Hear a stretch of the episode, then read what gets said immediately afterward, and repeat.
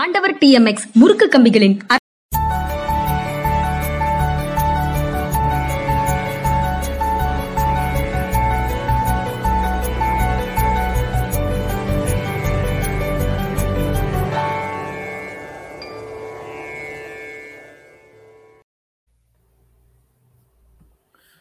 வணக்கம் வணக்கம். இது மனிதா மனிதா.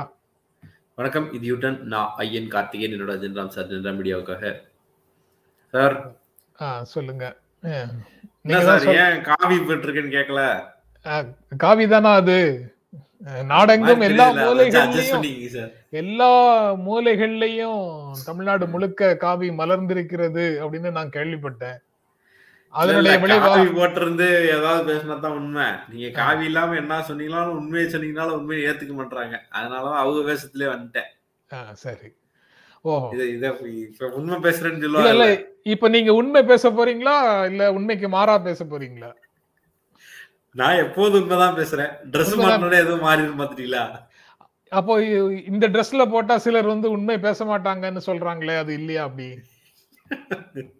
அவங்களுக்கு புரியறதுக்காக அவங்களுடைய உடையில வந்திருக்கேன். அல்லது அரை உண்மை பேசுவாங்கன்னு சொல்றாங்களே அப்படி இல்லையா? நீங்க வந்து நிறைய பொலிட்டிக்கலா மாறிட்டீங்க சார். டிபேட் ஷோக்கு போய் போய். டிபேட் ஷோக்கு போயா? ஐயோ. இப்பதான் ஒரு டிபேட் ஷோ போயிட்டு தான் வந்தேன். ரைட்டு சரி. அதனால நீங்க பேசுங்க. நான் வந்து எனக்கு தே- தோன்றுகின்ற இன்னசென்ட் கேள்விகளை மட்டும் முதல்ல கேட்டுக்கிட்டே இருக்கிறேன். ஓகே பாஜக வந்து ஒரு ஒரு டால் கிளைம் கொடுத்துட்டே இருக்காங்க. அதை தான் இன்னைக்கு பார்க்க போறோம். டால் கிளைம் அப்படின்னா நாங்கள் வந்து பயங்கரமான ஒரு வெற்றி அடைந்து விட்டோம். தமிழ்நாட்டில் வந்து ஒரு பெரிய வளர்ச்சியில் இருக்கிறோம் அப்படின்னு போட்டிருக்காங்க. இன்னைக்கு ஒரு ஊடக ஒரு ஒரு செய்தி ஊடகமும் இப்படி ஆயிடுச்சு அதிமுக அப்படின்னு ஒரு செய்தியை போட்டுட்டு பாஜகவுக்கு பெரிய வளர்ச்சி அப்படின்னு டைட்டில் கொடுத்துச்சு. என்ன படிச்சுட்டு தான் செய்தி எழுதுனாங்களா? இல்லை எழுதிட்டு அதுக்கு பிறகு முடிவு பண்ணிட்டாங்களான்றது தெரியல எனக்கு. எழுதி கொடுக்கிற செய்திகளை வாங்கி போடுறாங்களா? விளம்பரத்துக்கு இல்ல. பதிலா செய்தியாக போடுறாங்களா? அப்படிங்கிற சந்தேகமும் வரும். ஆமா எலெக்ஷனுக்கு முத நாள் முத பக்கத்துல செய்தி விளம்பரம் பண்ணாங்கல்ல. நான் இதை உங்ககிட்ட கேட்கும் போது அது வந்து விளம்பரமாகவே கொடுத்தது. செய்தி- செய்தி. பேட்டர்ன்ல போட்டது. இது வந்து செய்தியாக போடுறது செய்தி கட்டுரையாக போடுறது. அது யாராவது எழுதி கொடுத்தது அப்படியே போட்டாங்கன்னா நான் நான் இப்பவும் சொல்றேன் டிஸ்கிளைமரோட நீங்க எந்த பத்திரிகையை சொன்னீங்க எங்க அந்த கட்டுரை இருக்கு எதுவும் எனக்கு தெரியாது. நீங்க சொன்னதுக்கு எனக்கு வரக்கூடிய இயல்பான கேள்வியை நான் உங்ககிட்ட கேட்டேன் ஓகே இன்னைக்கு நம்ம பார்க்க போறது அதுதான். இப்ப வந்து அந்த மாதிரியான ஒரு விஷயத்தை தான் நம்ம வந்து சரி இது என்ன சரிப்பட்டு வருமா? இது சொல்றலாம் உண்மையா அப்படின்னு பாக்குறக்கா தான். இன்னைக்கு யூட்டன் அப்படின்ற ஒரு பத்திரிக்கை இருக்கு இல்லையா? அந்த பத்திரிக்கை ஒரு செய்தி வெளியிட்டு இருக்கு. அந்த பத்திரிக்கையுடைய செய்தியில இருந்தே தான் இதை தொடங்க போறோம். யூட்டன் என்ன சொல்லுது அப்படின்னா? ரொம்ப அற்புதமான விஷயமா இருக்குது. இது அந்த பத்திரிகை பத்தி நானும் கேள்விப்பட்டிருக்கிறேன். கேட்டிருக்கீங்களா? பரவாயில்ல. நீங்க உங்க வரைக்கும் வந்துருச்சுன்னா பெரிய பத்திரிக்கையா தான் இருக்கும். ஓகே யூட்டன் இன்னைக்கு வந்து ஒரு செய்தி வெளியிட்டது. ரொம்ப சமூக வலைதளத்திலையும் பரபரப்பாக எதிர்கருத்துகளையும் வாங்கிட்டு இருக்கு எதிர்ப்பு வர்றதுங்கிறது சகஜம்தான். அதற்காக உண்மையை பேசுவதில் எந்த விதமான தொய்வும் இருக்க போவது இல்லை. யூட்டன் ஒரு அலசல் பண்ணியிருந்துச்சு பாஜக பயங்கரமான வளர்ச்சி அப்படின்னு சொல்றாங்களே. சரி அது உண்மைதானா அப்படின்னு பார்க்கறதுக்காக ரெண்டாயிரத்தி பதினொன்னுல பாஜக வாங்கியிருந்த ஓட்டுக்கள் பார்க்கலாம்னு தேடினோம். பட் வந்து வெற்றி சதவீதம். யார் எவ்வளோ பேர் ஜெயிச்சிருக்காங்கன்ற விஷயம்தான் கிடைத்தது. சரி அதை வச்சு பார்க்கலாம் அப்படின்னு பார்த்தா அது வந்து ஒரு பெரிய பின்னடைவாக ஏற்பட்டிருக்கிறதா அல்லது வளர்ச்சியாக இருக்கிறதான்ற கேள்விக்கு பெரிய ஒரு இடமே இல்லை. பத்து ஆண்டுகள்ல பாஜக அடைஞ்சிருக்கிற வளர்ச்சி அப்படின்றது ரொம்ப ரொம்ப ரொம்ப குறைவு. புள்ளி ஆறு மூன்று சதவீதம் தான். அது வந்து அதிக பேர் வந்து இதுல அதிக பேர் அளவு வந்து அதிகரிச்சிருக்கு. உங்க ஃப்ளோ கெட்டு போகாதுன்னா நான் அப்பப்ப கையை காட்டி குறுக்க வருவேன். சொல்லுங்க சார் சொல்லுங்க சார். இல்ல. ஆஹ் இத வந்து இவ்வளவுதான் வெற்றி வளர்ந்திருக்கிறதுன்னு சொல்றீங்கல்ல. இதே பத்தாண்டுகள்ல எத்தனை கட்சிகள் தேய்வை சந்திச்சிருக்குது? அதுக்கு இது வளர்ச்சி தானே? அப்படி வரீங்களா? அது ஒரு நல்ல நல்ல ஒரு கேள்விதான். தேஞ்சு போன கட்சி நீங்க வேற வச்சிருக்கீங்க நாம் தமிழர் சொல்றீங்களா? ஐயா எனக்கு அதெல்லாம் தெரியாது நான் மட்டும் இன்னசென்ட் கேள்வி உங்களுக்கு மட்டும் தான் இன்னசென்ட் கேள்வி நாம்? தமிழர் நாம் தமிழர் சே தேயிலையே அது படிப்படியாக அதனுடைய வாக்கு வங்கியை அதிகரிச்சுக்கிட்டு தானே வருது.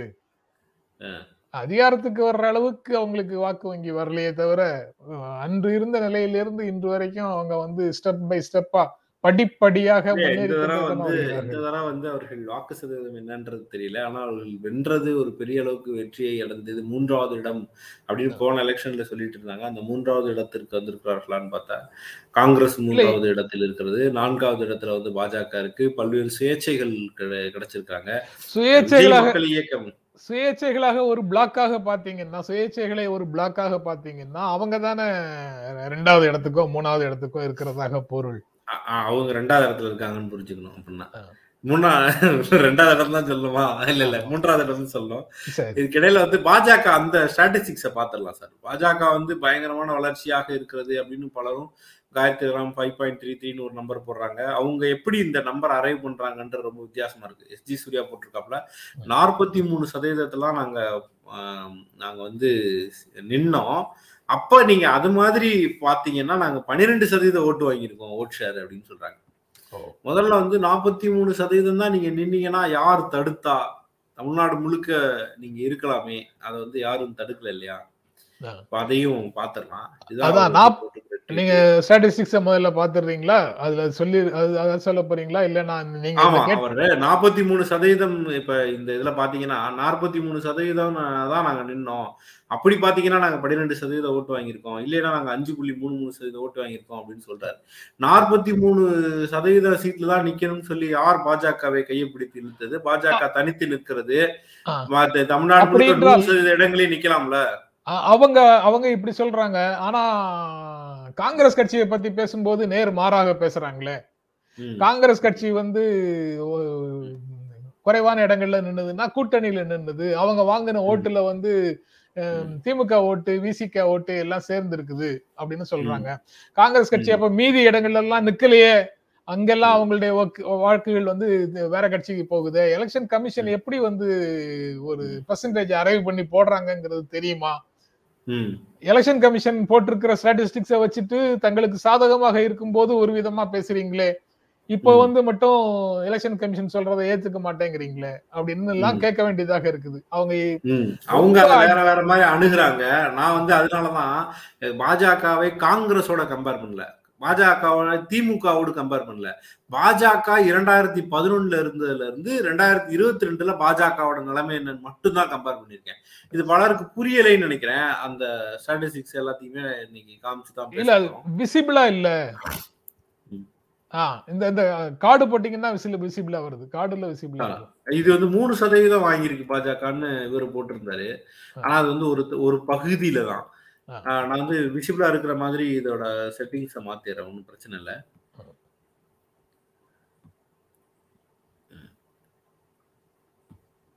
ஸோ இதுல பாத்தீங்க அப்படின்னா. பாஜக வாங்கியிருக்கிற ஒரு ஓட்டு சதவீதம் அப்படின்றதுக்கான கார்டு நம்ம போட்டுருணும் இதுதான் கண்டென்ட் அவர்கள் இரண்டாயிரத்தி பதினொன்னுல அவங்க வாங்கினது பாத்தீங்க அப்படின்னா ஒன்று புள்ளி சம்திங் தான் வந்திருந்தது. ஒன்று புள்ளி இப்ப இப்ப அவங்க வாங்கியிருக்கிற சதவீதம் இரண்டு புள்ளி ஒன்பது சதவீதமாக இருந்தது. ஸோ அவங்க வந்து இதற்கு முன்பு வாங்கிய சதவீதம் வந்து ஒன்று புள்ளி ஏழு ஆறு சதவீதம். அதாவது டோட்டல் இந்த பேரூராட்சி நகராட்சி அதற்கு பின்னால மாநகராட்சி இது எல்லாத்தையும் சேர்த்து அதுல இருக்கிற டோட்டல் சீட்ஸ்ல இருந்து அவங்க ஜெயிச்சதை வச்சு பார்க்கும்போது அவர்கள் முன்பு வாங்கி இருந்தது இரண்டாயிரத்தி பதினொன்னுல வாங்கினது எலெக்ஷன் கமிஷன் சதவீதம். எலெக்ஷன் கமிஷன் சொல்ற ஸ்டாட்டிஸ்டிக்ஸ் எல்லாம் ஓகே அவர்கள் சொல்ற ஸ்டாட்டிஸ்டிக்ஸும் ஓகே ரெண்டும் ஒண்ணா இருக்கணும்னு அவசியம் இல்ல. ரைட்டு. அவங்க அவங்க அவங்க எதை எதை விருப்பப்படுகிறார்களோ அதையும் சொல்லட்டும். எனக்கு ஒரு கேள்வி என்னன்னா what is the striking rate அப்படிங்கிற கேள்வி வருது. எத்தனை இடங்கள்ல கேண்டிடேட் போட்டீங்க? அதுல எத்தனை பேர் ஜெயிச்சீங்க? அந்த பர்சன்டேஜ் சொல்லுங்க. ம். அதுதான் அந்த நாற்பத்தி மூணு சதவீதத்தில் அவர்களுக்கு எவ்வளவு கிடைத்திருக்கிறதுன்றதும் ஒரு கேள்விதான் மிக முக்கியமான கேள்விதான். இப்போ அவர்கள் எவ்வளவு போட்டிட்டாங்களோ அது இருக்கட்டும். ரெண்டாயிரத்தி பதினொன்னுக்கும் ரெண்டாயிரத்தி இருபத்தி ரெண்டுக்கும் அவர்களுக்கு கிடைத்த வெற்றின்னு பார்த்தோம்னா இந்த ரெண்டு புள்ளி மூணு ஒன்பதாக அவர்களுக்கு ஒரு இம்ப்ரூவ்மெண்ட் கிடைச்சிருக்கு. கிட்டத்தட்ட ஒரு பத்தாண்டுகளுக்கு மேலான அந்த வேலையில அவங்களுக்கு கிடைச்சிருக்கிறது பார்த்தீங்கன்னா வெறும் ஆ- புள்ளி ஆறு மூணு சதவீதம். பாஜகவோட வளர்ச்சி வந்து வெறும் புள்ளி ஆறு மூணு சதவீதம் தான் வெற்றி வாய்ப்பு வந்து அதிகரிச்சிருக்கு அப்படின்ற விஷயம் தெரிய வருது அப்ப இதை வச்சுக்கிட்டு அவங்க வந்து நாங்கள் ஒரு பெரிய அளவுக்கு ஜெயிச்சிட்டோம் அப்படின்னு சொல்லுவதுங்கிறது சரியான முதல் எனக்கு டாக்டர் தமிழிசை தலைவராக இருக்கும் போதே ஒரு மிஸ்டு கால் ப்ராசஸ்ல. பத்து லட்சம் பதினஞ்சு லட்சம் உறுப்பினர்களை சேர்த்து விட்டோம்னு சொன்னாங்களே. அப்ப அதெல்லாம் இதுல ரிஃப்ளெக்ட் ஆகாது. கோடி கணக்குல எல்லாம் சேர்ந்ததா கூட எல்லாம் மெசேஜ் வந்துச்சு. சரி அப்ப அதெல்லாம் ரிஃப்ளெக்ட் ஆகாதா இதுல? இல்ல ஒரு கட்சியில உறுப்பி கட்சியில உறுப்பினர் ஆகிட்டு வாக்கு போடாமல் இருப்பாங்களா? மிஸ்டு காலும் ஓட்டும் ஒண்ணும் இல்லைல்ல. மிஸ்டு கால் யாருனாலும் கொடுக்கலாம். ஓ. நீங்க மிஸ்டு கால் வேற எதுக்காவது கொடுத்தீங்கன்னா கூட. அது இதோட சேர்த்துடலாம். பல. பிரச்சனைகள் இருக்கா இல்லையா? இல்ல அதான். இப்ப வந்து முதல்ல நம்ம தெரிஞ்சுக்க வேண்டியது அவர்கள் வெற்றி பெற்ற சதவீதத்தின் அடிப்படையில் பார்த்தால் ரெண்டாயிரத்தி பதினொன்னுக்கும் இப்பவும் மாநகராட்சி அதிகரிச்சிருக்கு நகராட்சி அதிகரிச்சிருக்கு பேரூராட்சி அதிகரிச்சிருக்கு. நிறைய சீட்டு நின்றுப்பாங்க அதனால வந்து முன்பு அவர்கள் ஜெயித்த நம்பரோட இப்ப இருக்கிற நம்பர் வந்து ஜாஸ்தியா தெரியலாம். இல்லையா போன தடவை வந்து இருக்கிற நம்பரை விட இப்ப வந்து ஒரு கூட எனக்கு திரும்பவும் ஒரு சந்தேகம். எத்தனை மாநகராட்சியில பெரும்பான்மை பிடிச்சிருக்காங்கன்னு எனக்கு தெரியலையே. நீங்க வளர்ச்சின்னு சொல்றீங்க அதிகரிச்சிருக்குன்னு சொல்றீங்களே. எத்தனை மாநகராட்சியில அவங்க வந்து பெரும்பான்மையான இடங்களை பிடித்திருக்கிறார்கள்? அதான் சார் முக்கால் பெர்சன்டேஜ் கூட வளர்ச்சி அல்ல. அவர்கள் வளர்ந்திருக்கிறது வந்து ஒரு சதவீத வளர்ச்சி கூட இல்ல. முக்கால் சதவீதம் கூட இல்ல. புள்ளி ஆறு மூணு சதவீதம் தான் வளர்ந்திருக்கிறார்கள். அதுல நீங்க சொன்னதை போல எங்கேயும் மேயர் ஆகல. எங்கேயும் வந்து ஒரு நகர்மன்றத்துல வந்து சேர்மன் ஆகல. பேரூராட்சியில வந்து சில இடங்களை பிடித்திருக்கிறார்கள்ன்ற தகவல் வருது. அதுல இன்னொரு மிக முக்கியமான தகவல் பாத்தீங்கன்னா இவர்கள் ஜெயிச்சது எல்லாமே பெரும்பகுதி கன்னியாகுமரி மாவட்டத்தை சார்ந்தது. ஒரு அண்ணா சொன்னதை சொல்லணும் அப்படின்னா வளர்ச்சி என்பது உடம்பெல்லாம் வளர்ந்தாதான் வளர்ச்சி ஒரு பக்கம் வளர்ந்தால் அது வந்து வீக்கம்னு சொல்லுவாங்க. இது அப்படி அந்த அந்த வசனம் எனக்கு நினைவுக்கு இருக்கிறது ஆக நீங்க கன்னியாகுமரியில் மட்டும்தான் வந்து உங்களுக்கு வந்து ஒரு கன்சிடரபிளான வெற்றி அப்படின்றது கிடைச்சிருக்கு. அதை வச்சுக்கிட்டு வந்து ஒரு ஒரு பெரிய இல்ல, எனக்கு அதுலயும் அதுலயும் சந்தேகம் இருக்கு. இப்பதான் கொஞ்ச நாளைக்கு முன்னாடி வசந்த் ஜெயிச்சாரு. ஆ. அப்புறம் எங்க. கன்னியாகுமரியில வளர்ந்துருக்குன்றீங்க. வசந்துக்கு எப்ப நடந்தது தேர்தல்? ஒரு பத்து மாசத்துக்குள்ள தானே சட்டமன்ற தேர்தலோட தானே வசந்துக்கான தேர்தலும் நடந்தது. கரெக்ட் கரெக்ட் வசந்த் அ- எம்பி அப்போ அங்க எப்படி ஜெயிச்சாங்க? அப்ப ஏதோ ஒரு கோளாறு அங்க திமுக என்ன தப்பு பண்ணுச்சு? அல்லது திமுக கூட்டணி கட்சிகள் என்ன தப்பு பண்ணிடுச்சு? அப்படிங்கிறது அங்க கொஞ்சம் யோசிக்கணுமா வேண்டாமா? மிக முக்கியமான கேள்வி. அது திமுக கூட்டணியில வந்து பல்வேறு குளறுபடிகள் நடந்திருக்கு. ராணியம் அப்படின்ற தொகுதியை பற்றிய ஒரு ராணியம் அப்படின்ற தொகுதியில ஒரு சிக்கல் இருக்கிறத பத்தி கூட இவர்கள் பேசிக் கொண்டிருக்கிறார்கள். அங்கேயுமே பாத்தீங்க அப்படின்னா திமுக வந்து அதிருப்தி வேட்பாளராக அதிமுக போய் நிக்கிறாரு. ம். அவர் வந்து காங்கிரஸுக்கு ஒதுக்கப்பட்ட தொகுதியில வந்து அவர் போய் நிக்கிறாரு. அந்த பிரச்சனை வருது. இப்ப நீங்க கன்னியாகுமரி எடுத்துக்கிட்டீங்க அப்படின்னா கன்னியாகுமரி வந்து ஒரு குறிப்பிட்ட அளவுக்கு வந்து ஜெயிச்சதுக்கு காரணம் இதை போல சிபிஎம் ஒரு பக்கம் தனியா நிக்குது காங்கிரஸ் ஒரு பக்கம் தனியா நிக்குது. கன்னியாகுமரியோட தன்மையை இந்த அரசியல பேசினீங்கன்னா தான் நிறைய விஷயங்கள் தெரிய வரும். கன்னியாகுமரியோட தன்மையை பாத்தீங்கன்னா கம்யூனிஸ்டுகள் அங்க ஒரு பக்கம் ஸ்ட்ராங்கா இருப்பாங்க. இல்ல அப்படியெல்லாம் இருந்தாலும் கூட அங்க பெரும்பான்மை இடங்கள் மாநகராட்சியில யாருக்கு கிடைச்சிருக்குது? திமுகவுக்கு தானே கிடைச்சிருக்குது ஏதோ பது- ப- பதினோரு பதினோரு மாநகராட்சிக்குள்ள பதினோரு இடங்கள் தானே அவங்களுக்கு பாஜக கிடைச்சது. மீதி பெரும்பான்மையான இடங்கள் திமுக தானே கிடைச்சிருக்குது. கன்னியாகுமரி மாநகராட்சியை நாகர்கோயில் மாநகராட்சியை பாரதிய ஜனதா கட்சி வென்றிருக்கிறதுன்னு சொல்ல முடியுமா?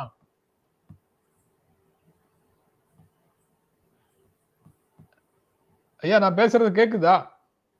இல்ல எனக்கு எக்கோ ஆக ஆரம்பிச்சிருச்சு. இப்பதான் நான் அதை அட்ரஸ் பண்ணி என்ன பிரச்சனைன்னு பார்த்து முடிச்சிருக்கேன் சரி.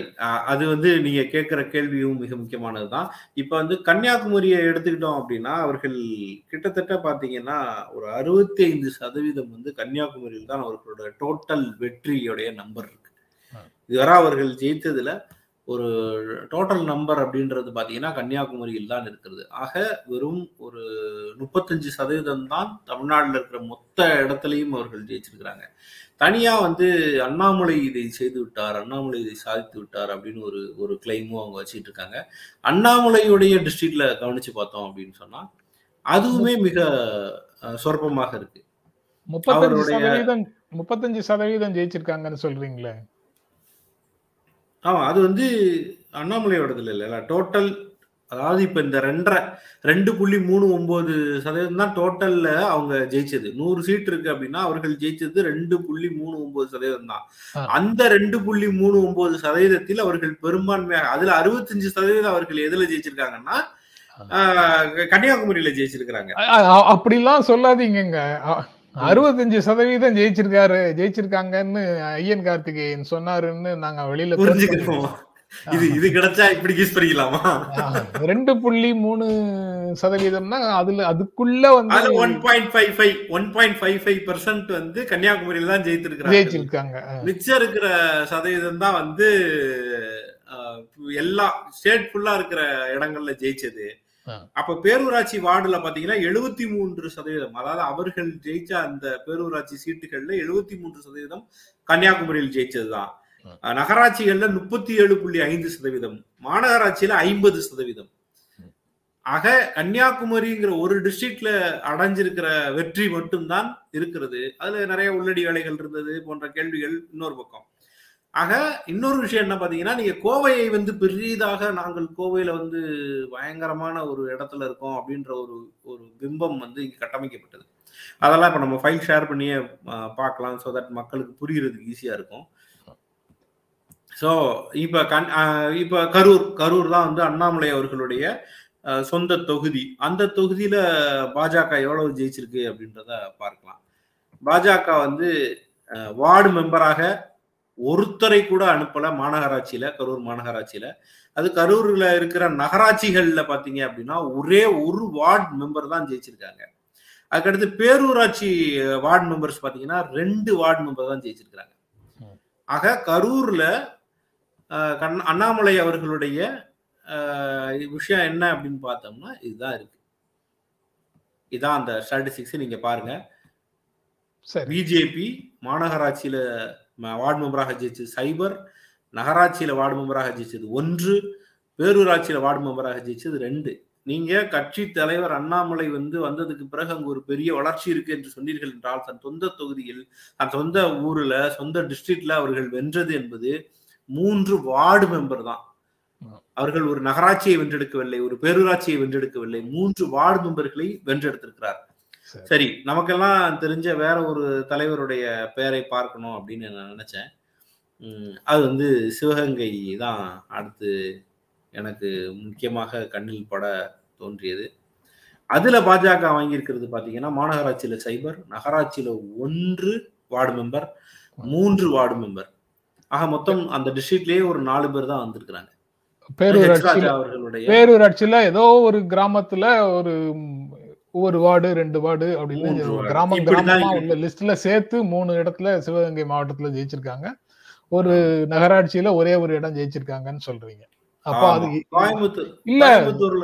இல்ல நெக்லிஜிபிள் நெக்லிஜிபிள் எல்லா ஃபிகரும் நெக்லிஜிபிள். அப்படி இருக்கும்போது எதற்காக இத பற்றி இவ்வளவு தூரம் பேசணும்? எங்கோ ஒரு எங்கோ அவங்களுடைய ஒரு கிளைம் வந்து எல்லாமே டால் கிளைமாக நாங்கள் வந்து ஒரு பெரிய தாக்கத்தில் தமிழகத்தில் இருக்கிறோம். வலிமையாகிவிட்டோம். வளர்ந்து விட்டது. அண்ணாமலை பாஜக வளர்ந்துருச்சுன்னு பத்திரிகை செய்திகளுக்குள்ள எழுதுறவங்களும் அப்படி எழுதுறாங்க. அல்லது வந்து விவாத நிகழ்ச்சியில வந்து வந்து பேசுறவங்களும் பயங்கரமா வளர்ந்துருச்சு பாருங்கன்னு சொல்றாங்க. அதனாலதான் இப்ப இந்த இவ்வளவு தூரம் இதை நம்ம எக்ஸ்பிளைன் பண்ணுவோம் அது அது ஒரு விதமான பிரார்த்தனை ஐயன். அதாவது நாங்க வளர வேண்டும் அப்படின்னு சொல்றதுக்காக ஒரு பிரார்த்தனை நடத்துவாங்கல்ல? அந்த பிரார்த்தனையினுடைய ஒரு வடிவம் இது. எல்லா விஷயம் எல்லா விஷயத்தையும் பாசிட்டிவா அடுத்த ஒரு இரண்டு வருடங்கள்ல அடுத்த ஒரு ஐந்து வருடங்கள்ல நீங்க எப்படியாக வந்து வந்து நிற்க வேண்டும் என்பதை நீங்கள் வந்து கற்பனையாக விஷுவலைஸ் பண்ணுங்க. அந்த. விஷுவலை நீங்க தினம் தினம் கற்பனை செய்து பார்த்து கொண்டே இருங்கள். உங்கள் எண்ணம் போல் வாழ்க்கை நடக்கும். அது கடைசியில நிறைவேறும்.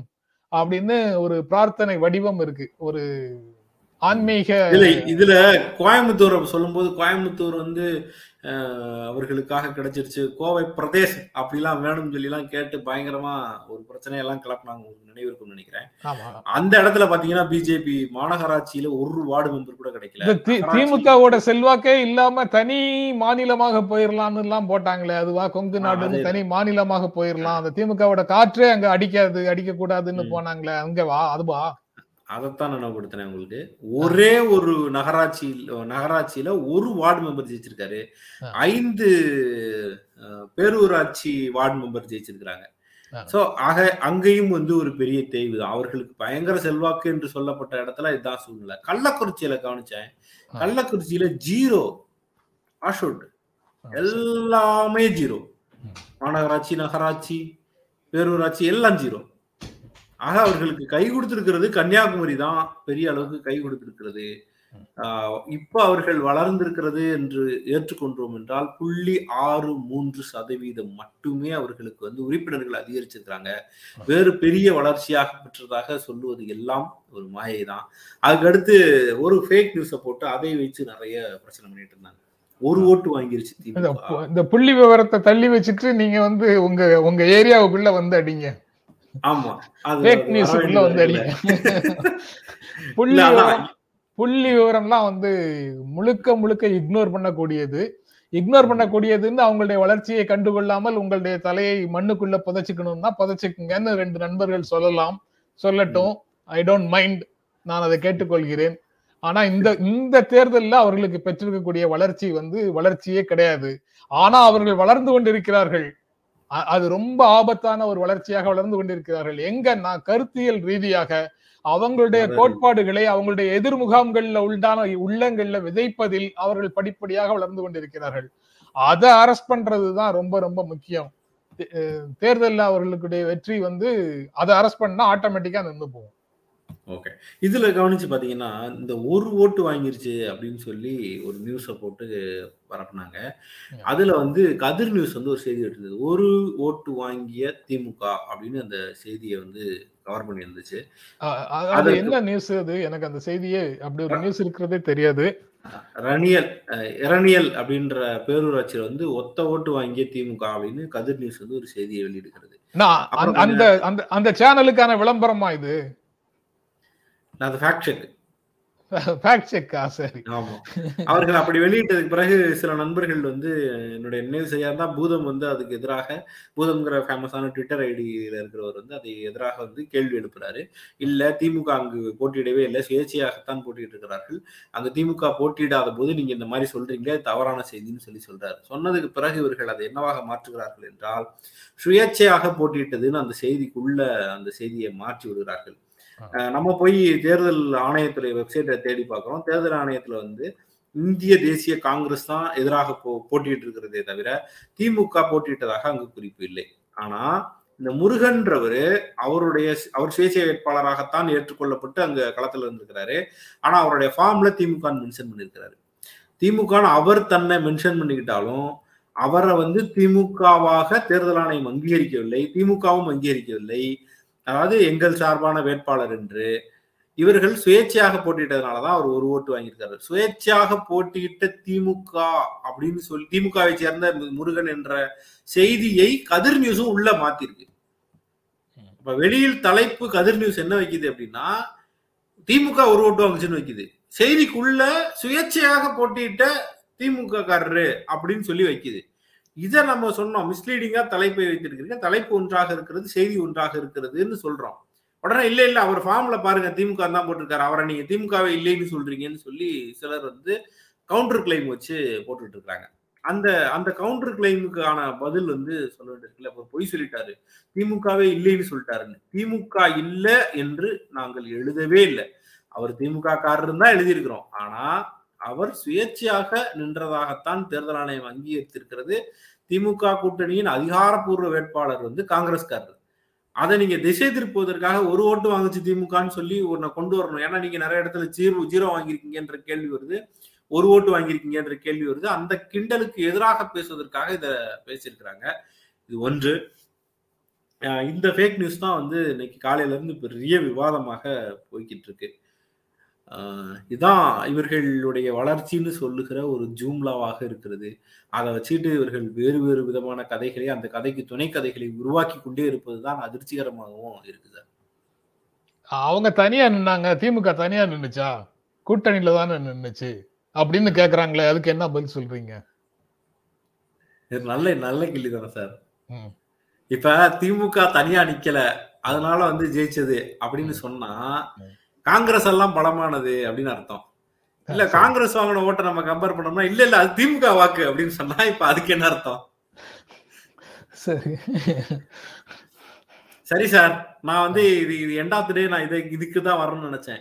பாஜக வளர்ந்து விட்டது என்று ஜென்ராம் சாரும் நானும் முழுமையாக ஏற்கிறோம். அப்படின்னா. வர்ற தேர்தல்ல நீங்க எப்படி நிக்கணும் பயங்கரமா வளர்ந்துட்டீங்க தனியா தான் நிக்கணும். அதற்கு அண்ணாமலை சொல்கிறாரு தேசிய அளவில் கூட்டணி தொடர்கிறது அதிமுகவோடு அப்படின்னு சொல்றாரு. அப்ப இந்த பிரச்சனை அப்ப அதாவது அந்த அவங்க கிளைம் எல்லாம் இருக்குது இல்ல? சமூகத்துல அவங்க ஒரு கிளைம் பண்ணி ஒரு இமேஜ பில்டப் பண்றாங்கல்ல? அது எதுவுமே உங்களுக்கும் எனக்குமானது இல்ல. ம்.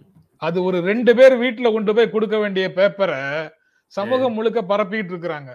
அவங்களுடைய நோக்கம் முழுக்க அந்த ரெண்டு பேர்ட்ட போடியில ஒரு நம்பரும் எடப்பாடியில ஒரு நம்பரும் கொண்டு போய் ரெண்டு வீட்டுல கொடுக்க வேண்டிய லெட்டர் அது. அவ்வளவுதான்.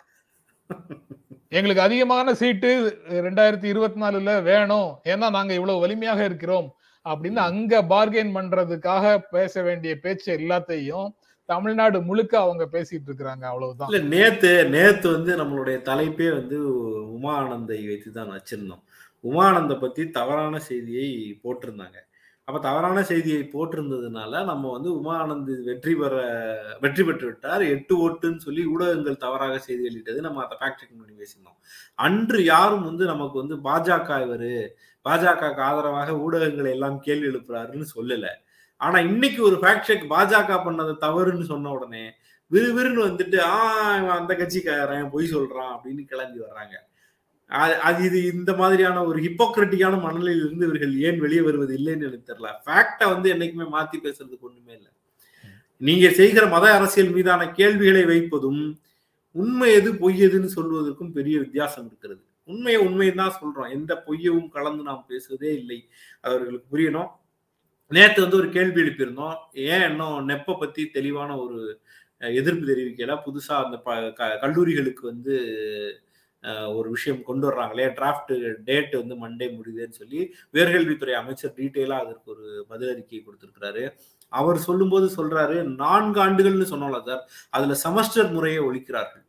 செமஸ்டரே கிடையாதுன்னு சொல்றாங்க. அது மட்டும் இல்லாமல் செவன் பாயிண்ட் ஃபைவ் ஜி அந்த சிஜிபியா அவர்கள் இப்ப புதுசா சொல்றாங்க. நம்மலாம் நான் படிக்கும் போதெல்லாம் மார்க் தான் இருந்துச்சு.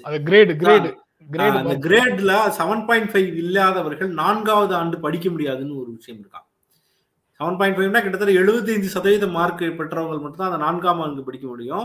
மிச்சவங்க படிக்க முடியாதுன்னு சொல்லி இருக்குது. பிளஸ் வந்து செமஸ்டர் முறையை உரைத்து விட்டார்கள் என்றால் பலர் இலை இடநிற்றல் ஆயிடுவாங்க.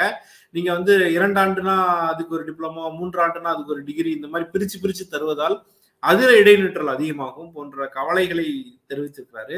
என்ட்ரன்ஸ் எதிர்த்திருக்கிறாரு. அதை விட மிக முக்கியமாக பொன்முடியவர்கள் ஒரு வார்த்தை சொல்றாரு.